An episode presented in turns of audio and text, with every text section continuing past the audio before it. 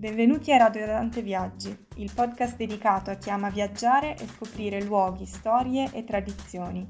Potete ascoltare le nostre trasmissioni su tutte le piattaforme di streaming audio e collegandovi al sito internet radiodante.org. Io sono Marta e oggi sono qui con Veronica, atleta paralimpica di canoa.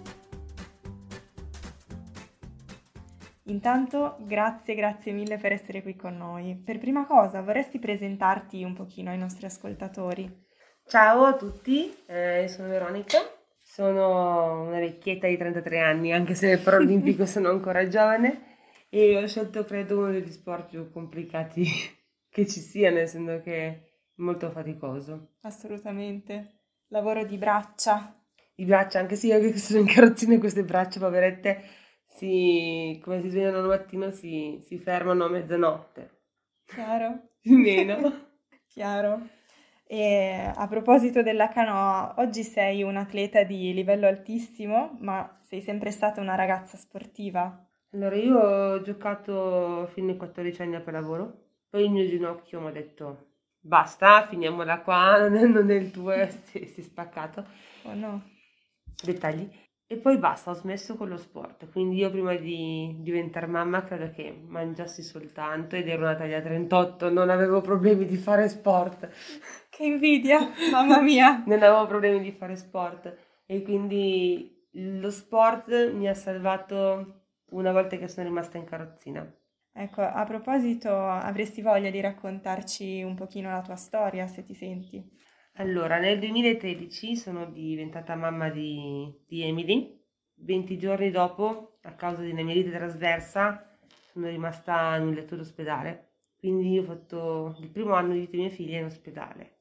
Io ho la paralisi facciale e le gambe. La faccia me l'hanno recuperata, le gambe no.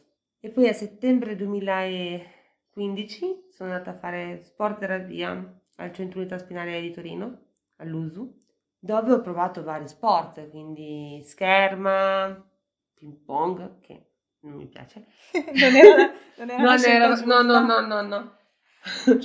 e basket, ne ho provati tanti. Non so perché sono finita in quella canoa lì, in realtà è stato, credo, amore a prima vista, anche perché è a monopala, faticosissimo. Questo sport, se tu ci pensi, è uno dei pochi che ti leva dalla carrozzina. Vero. Se la scherma sei in carrozzina, basket sei in carrozzina, handbike sei in carrozzina, triathlon sei in carrozzina, a parte il nuoto. Gli unici che ti levano dalla carrozzina esistono solo 2-3 canoa e canottaggio. Quindi sì, sei tu, sei tu con la canoa. Tu fine. con la canoa non c'è niente attorno, non c'è nessuno che ti rompe le scatole. sei tu e l'acqua. Quello è, credo che sia anche uno sport che faccia bene mentalmente molto mentalmente perché lì puoi buttare tutte fuori le energie negative. Certo. E a gennaio sono andata a fare il primo allenamento in società e tre mesi dopo vincevo la prima gara. Quindi una carriera velocissima verso sì, l'alto. Sì, sì. Lo sport, ho, dovevo trovare qualcosa da fare di nuovo nella mia vita, da ricostruirmi perché mi si era smontato tutto. E lo sport mi ha salvato, anche perché quando sono uscita dall'ospedale ero, ero 38 kg per 1,80 m. Tu sei una ragazza piemontese come me, sei cresciuta sui colli, però ti sei, ti sei avvicinata poi a uno sport d'acqua. Certo. E non ci sono neanche tante, diciamo, strutture per, per allenarsi per questo sport. No, non ci sono, ma credo che ci saranno. Poco tempo fa ho, sent- ne ho parlato con eh, un amico che è il sindaco di Casale, Federico, che mi ha detto che hanno fatto un bacino nuovo a Casale tramite il Po e faranno poi un pontile adeguato che possono andarci anche le persone in carrozzina perché non tutti i posti sono adattati. Certo. Quindi farà una struttura nuova. Bene, molto interessante. Quindi questo. sì, le, secondo me lo sport olimpico porta anche comunque a battere barriere che in Italia abbiamo, ne abbiamo tantissime. E quindi sì, ci sarà anche nella nostra cittadina una no. struttura adatta per Sì, sì, sì, anche perché io faticosamente faccio tutti i giorni su giù da Torino, che comunque sono un'ora e un quarto di viaggio. Ad andare un'ora e un quarto di tornare. Sì, che non è Sempre nel Po, eh, che non è profumatissimo, però. Sì. però sì, sfruttiamo il fiume Po per, per, qualcosa di bello, quantomeno. Sì, quella zona là, la, la zona di Moncaglieri, Mm-hmm. Oltretutto è un, irrilevante perché se tu entri in quella collina ti sembra di essere in città in quella zona lì, è pulito. Bello, molto bene, però sì, comunque faticoso farti avanti e indietro di qui a Torino. Sì, sì. Bene. Me ne sono resa conto quest'estate quando mi sono addormentata in macchina mentre guidavo, mi sono ho aperto gli occhi a due metri da un camion, ma oh, lì, lì, lì, cioè, c'è stata una mano sopra la testa che mi ha detto no, no, non è il tuo momento, vai di là. Meno male. E quindi sì, abbiamo detto che il tuo talento per la canoa è venuto fuori molto in fretta perché sei arrivata subito a tante vittorie, ma all'inizio hai fatto un po' di fatica? Oppure... All'inizio sì, perché ho un monopala e non sapevo andare dritta e quindi giravo in tondo. Credo di aver girato in tondo come un criceto per due mesi. Due mesi? Mamma mia! sì, quando ho capito, perché c'è il kayak che è a doppio cucchiaio, quindi ti permette, ti permette meglio di andare dritto. Quello essendo un monopala, loro non so se hanno presente la canadese che stanno in ginocchio. Sì. Okay? La, la, pala è simile, quindi tu per, pag- per, andare dritto, più il cucchiaio sta attaccato allo scafo, vai dritto, ma quando tu vedi che la, la prua si sposta, tu fai una sorta di J sotto lo scafo mm-hmm. e lei si raddrizza. Quindi sì, è Quindi, molto difficile. La, la, la, tecnica secondo me arriva a essere perfetta dopo dieci anni, non è ancora perfetta adesso. Non ti senti ancora perfetta, nonostante però... Mai contenta. Mai contenta, però sei arrivata, diciamo, alla vetta più alta possibile, nel senso che nel, nel 2020, che poi in realtà è diventato il 2021, hai partecipato alle Olimpiadi di Tokyo. Sì, che mi sono qualificata nel 2019 dopo solo tre anni che avevo iniziato. E sì, ho un bel palmarès, me ne rendo conto. E dopo tre anni che avevo iniziato ho già fatto la qualifica. Sì, arrivare alle Olimpiadi, bellissimo, bello arrivare là, ma volevo fare anche bene sportivamente e questo è un, è un sasso che devo togliermi dalla scarpa che non cammina, però devo togliere lo stesso, devo togliere lo stesso perché è un nodo che non ho ancora proprio buttato giù. Mm, perché sì, ci sono stati degli inconvenienti per cui alla fine il tuo tempo non è stato, diciamo, quello che ti aspettavi. No, ho avuto dei problemi tecnici con lo scafo. Lo scafo è una calza e se non funziona quella calza lì, eh, hai finito i giochi. Chiaro. Però invece c'è stato qualche momento che è stato emozionante, diciamo, di questa partecipazione importantissima. Allora, tu considera che siamo partiti con l'aereo, non mangiavo da 24 ore perché si erano sbagliati con il mio cibo sull'aereo, perché sono celiaca. Quindi si erano sbagliati a mangiare. Non dormivo da 24 ore perché mi ero messo in testa di non dormire sull'aereo Ma come? Perché se no non prendevo il giro del sonno. E quindi sono arrivata là, mi sono, sono andata nel viaggio olimpico, mi sono messa la tuta alla cerimonia di apertura e sono andata a fare la cerimonia di apertura. E quando tu entri in questo, nello stadio olimpico, quando tu alzi la testa, mi ero solo accorta io che c'erano tutti i nostri nomi che giravano intorno allo stadio. È una cosa che credo capita solo una volta di vita in quello stadio lì. Certo, era come una proiezione di tutti, di tutti i nomi degli atleti. Sì, tutti i nomi, cioè ogni volta entravo in un'azione scorrevano i loro nomi. Pazzesco, che emozione incredibile. Poi è stato uno spettacolo veramente bello, peccato davvero che non ci sia stato il pubblico, perché avevamo fatto tutta una bellissima struttura. Era un peccato non sentire... Il pubblico che ti incoraggia anche. Sì, sì, manca tantissimo. Però speriamo che per i prossimi, adesso un pochino si è, si è ripreso anche con gli eventi da, no, da, noi c'è ancora norma Covid, nelle okay. nostre gare c'è ancora norma Covid, quindi possono entrare solo gli atleti nelle, nelle varie strutture, non è ancora aperto nessun altro. Ok. Eh, a proposito di, di, di Tokyo, eh, quello che mi è mancato soprattutto, non avevo il mio allenatore con me. Lui avrebbe voluto venire ed era una parte fondamentale del mio percorso, anche perché chi c'era con me in realtà non sapeva cosa fare con me. Quindi sì, ti è mancata molto questa presenza del eh, allenatore. Sì, anche perché, vabbè, noi ci sopportiamo e, e supportiamo. Siamo, come dice mia mamma, due fratelli, lui è più giovane di me, noi Matteo ha, ha 30 anni e siamo cresciuti insieme in questo percorso. Inizialmente non, non ci capivamo perché io sono donna e quindi insopportabile e lui era giovane sei anni fa ero veramente giovane, quindi 24 anni, siamo veramente cresciuti insieme, abbiamo fatto tante di quelle litigate, e poi si arrivava in canoa e si risolveva tutto.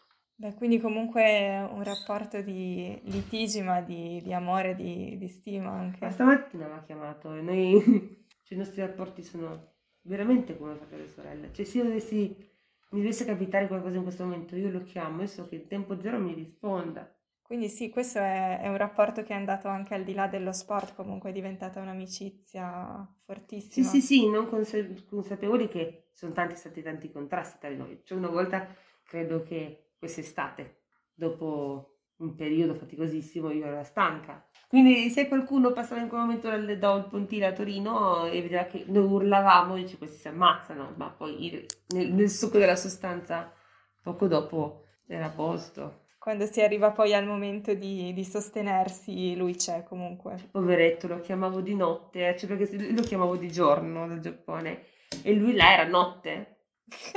era la notte. Che storie. Ma invece, oltre alle Olimpiadi, che ovviamente sono state un traguardo importantissimo, però c'è qualche altra gara o qualche altra vittoria di cui vai molto fiera. Tu hai vinto qualsiasi roba, hai, avuto, hai collezionato un sacco di successi, ce n'è qualcuno che diciamo che per te è importante, che ti sta a cuore? La prima gara, a parte che ogni gara è, è a sé, quindi tu entri sempre comunque con la fame. Se non hai fame, hai finito di gareggiare.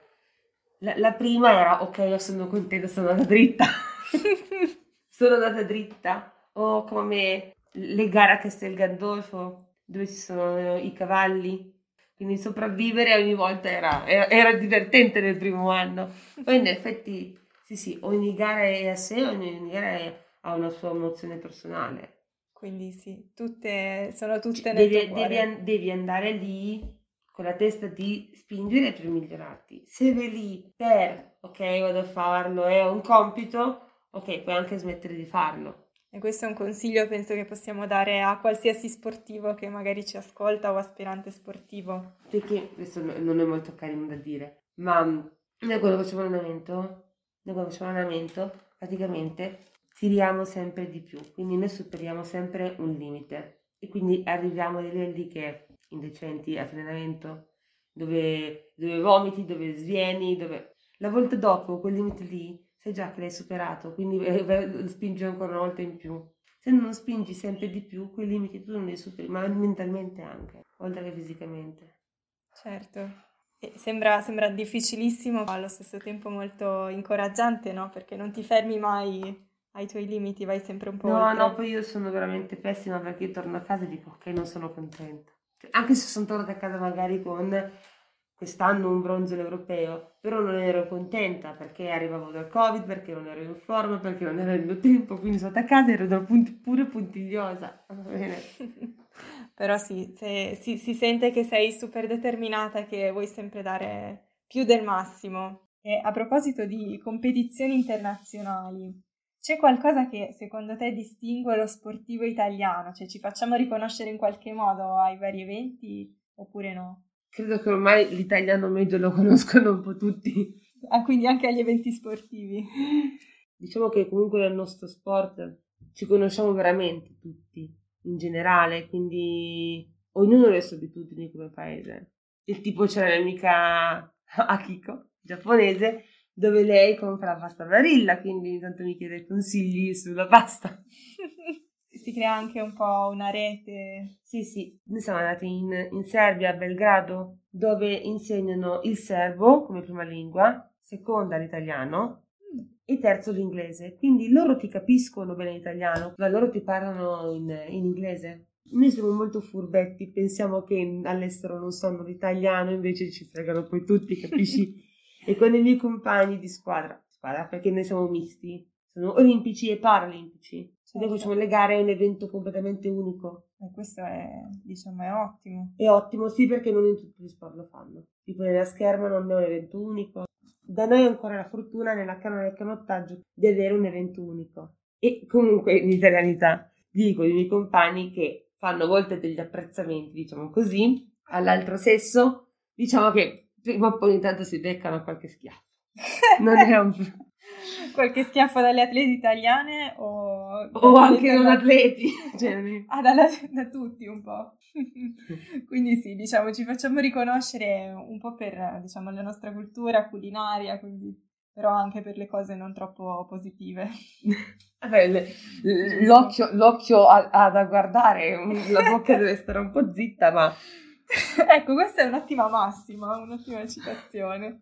E invece tu sei, oltre che una sportiva, sei anche una mamma. Hai una bambina bellissima che ho visto prima, altissima fra l'altro, che si chiama Emily. Pensi che lei seguirà le tue orme nello sport? Sogni per lei una carriera da sportiva? Lei fa un sacco di, di sport. Lei, su una settimana lei ha, tre pomeriggi a scuola, quindi otto ore di scuola.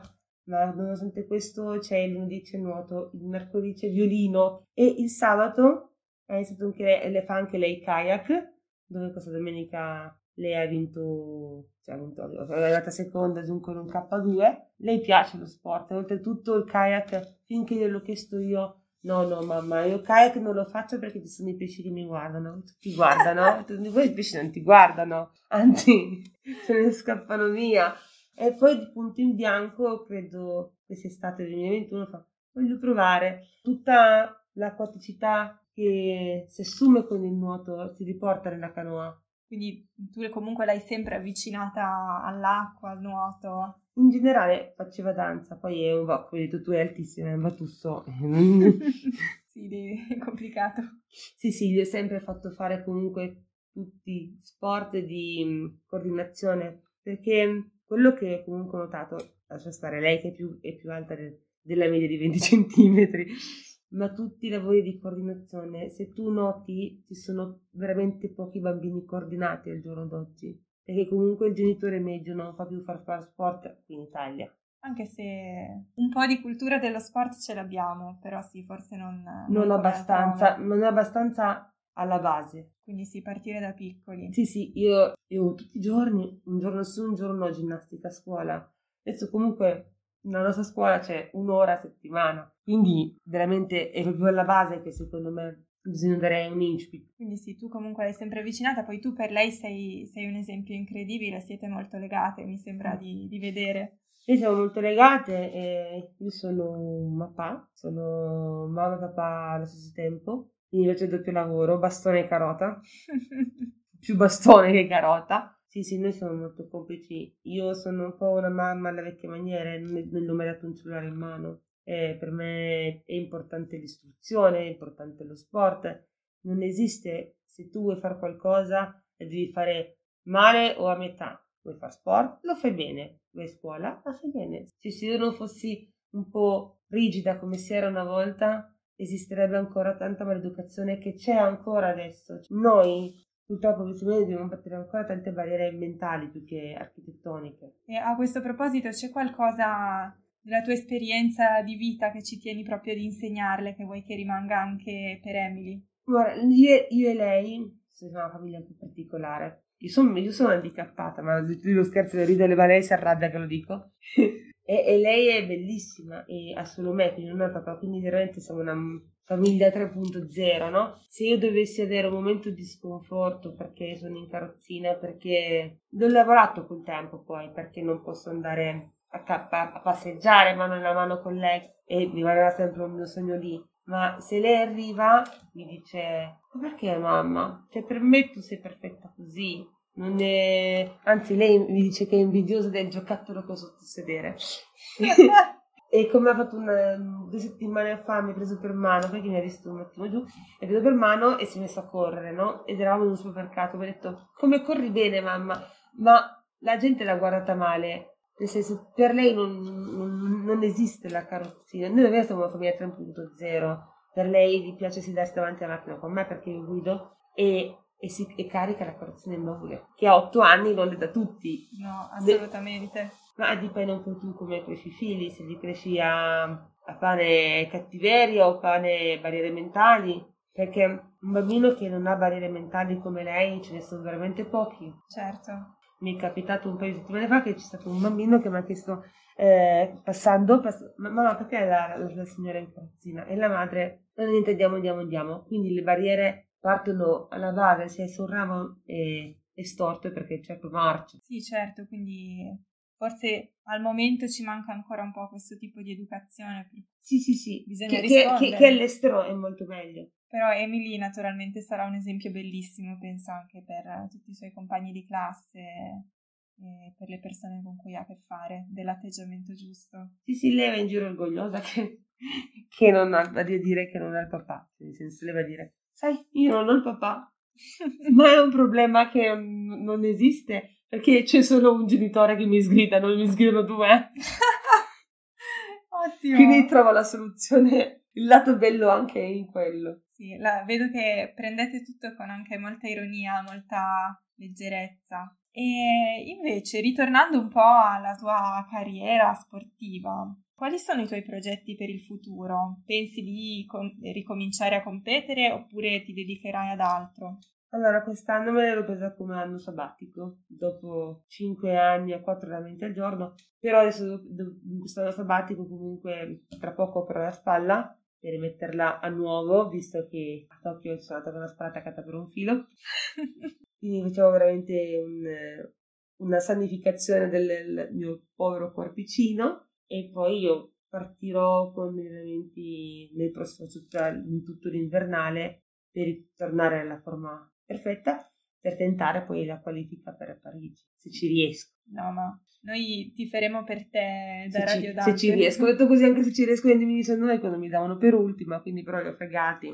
Ti davano per ultima? Certo, mai, dare, mai dire una, mai uomo tu dire a una donna che non ce la fa. Assolutamente, eh, perché poi sì, da lì è la qualifica è arrivata e quindi... Sì, perché però non ci sono tantissimi posti. Quanti posti ci sono a livello mondiale? Allora, da noi ci sono sei posti l'anno prima delle Olimpiadi, quindi le prime sei al mondiale hanno il pass e l'anno delle Olimpiadi sono ancora quattro posti, quindi in totale al mondo sono dieci posti. 10 posti soltanto e tu comunque una volta ce l'hai fatta e noi incrociamo le dita anche per la seconda volta assolutamente. Ci avviamo verso la fine di questa intervista. C'è un messaggio che vuoi lasciare ai nostri ascoltatori prima di salutarli? Sì, io ripeto sempre una frase che è importante secondo me per tutti, che lei la disabilità è negli occhi di chi la vede. Se tu mi vedi disabile vuol dire che sei tu disabile. E qua in Italia davvero abbiamo fatto delle lotte nel mio paese immense,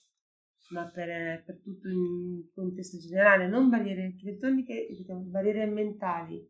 Bisogna sconfiggere in generale nel mondo. Questo sicuramente i nostri ascoltatori se lo porteranno a casa, credo che sia una cosa che ci fa bene sen- sentirci ripetere. Che la verità negli occhi di chi la vede. Sì, assolutamente. Io non consumo le suole, sono fortunata.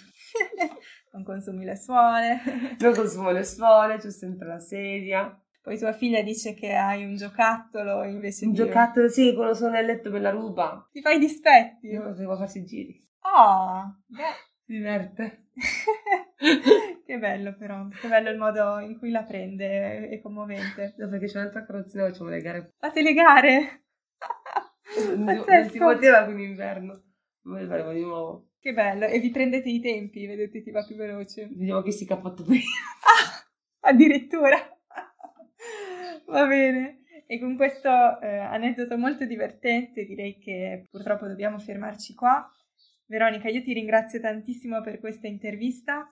Vuoi fare un saluto finale ai nostri ascoltatori? Sono molto fiera e contenta che, di questa intervista, grazie. Sono contenta che mi ascoltate dall'estero, che ne ricordo da poco, e grazie ancora a Redante. Grazie a te. Un saluto anche da parte mia a chi ci ascolta. Ah, grazie a Marta.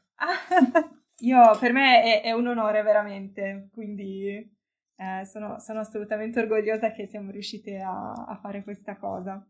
E saluto invece anch'io chi ci ascolta, quindi grazie di essere stati con noi.